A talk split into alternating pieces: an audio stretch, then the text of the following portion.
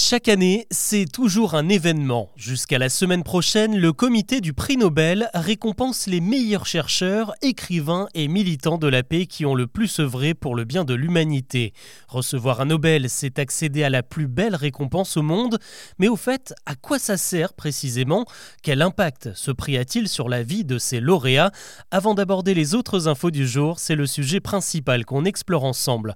Bonjour à toutes et à tous et bienvenue dans Actu, le podcast qui vous propose un récap quotidien de l'actualité en moins de 7 minutes. On y va Forcément, ça doit faire quelque chose. Ce lundi, le prix Nobel de médecine est revenu aux inventeurs des vaccins à ARN messager qui ont permis de mettre au point les traitements contre le Covid. Ce mardi, deux Français et un Hongrois ont reçu la médaille de physique pour leur travail sur le mouvement des électrons.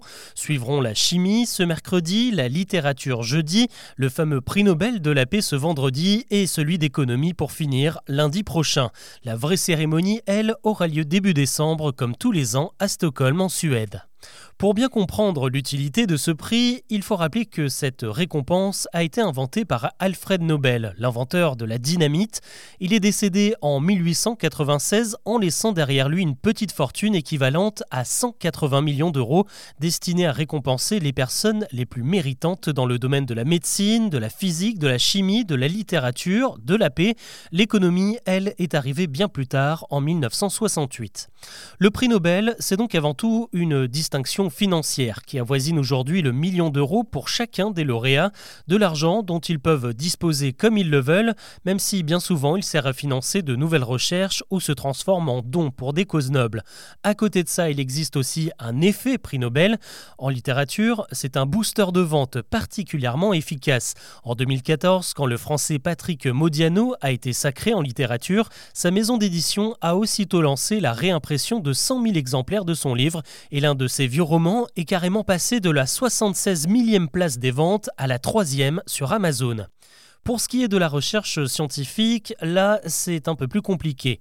Disons que le Nobel va attirer l'attention des investisseurs et des institutions qui sortiront plus facilement le chéquier pour financer les recherches et les innovations de demain. Les lauréats, eux, n'en profitent pas vraiment car les Nobel tombent souvent plusieurs années après leur découverte et récompensent régulièrement des scientifiques déjà à la retraite.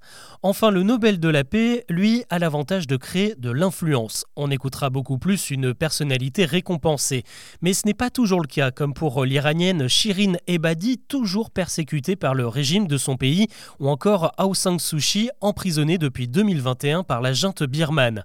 Et attention à la mystérieuse maladie du Nobel, la Nobelite, qui pousse parfois les lauréats à faire un peu n'importe quoi ou à contredire la décision du jury. Exemple avec Henry Kissinger, récompensé pour avoir mis fin à la guerre au Vietnam et qui a fêté son prix pour la paix en appuyant le coup d'État de Pinochet au Chili. On a aussi vu des scientifiques se mettre à soutenir publiquement des théories complotistes ou profiter de leur notoriété pour monter des affaires plus que douteuses. C'est ce que l'on appelle le revers de la médaille.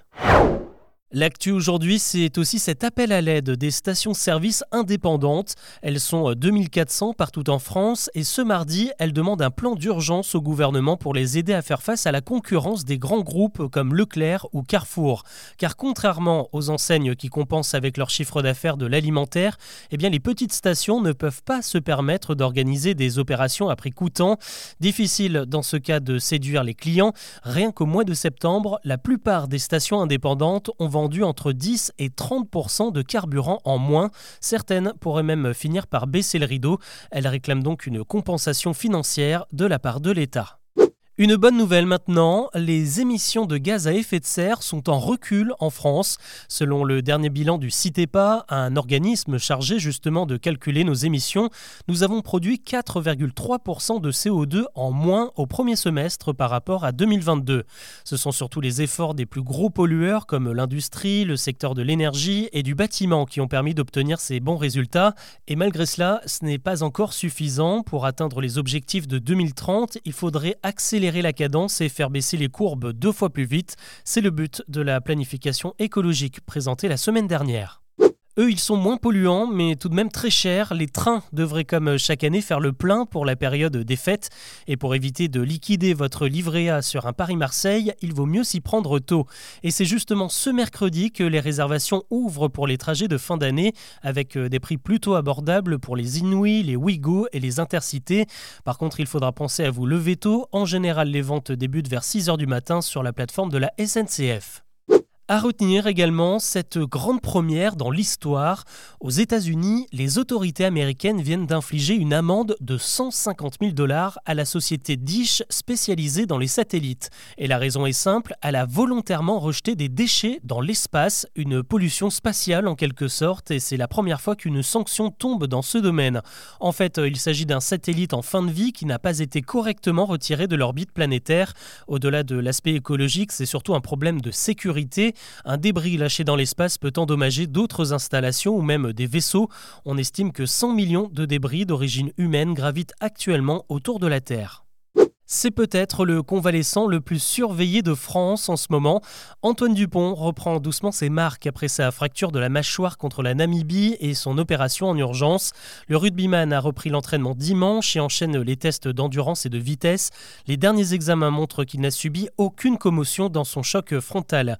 Prochaine étape, ce sera lundi prochain où il doit revoir son chirurgien pour faire le point sur son opération.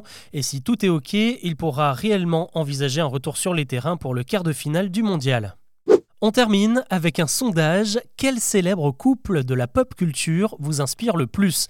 C'est la question que la plateforme Mythique a posée à ses abonnés pour savoir s'ils ont un modèle en termes de romantisme ou de relation à long terme.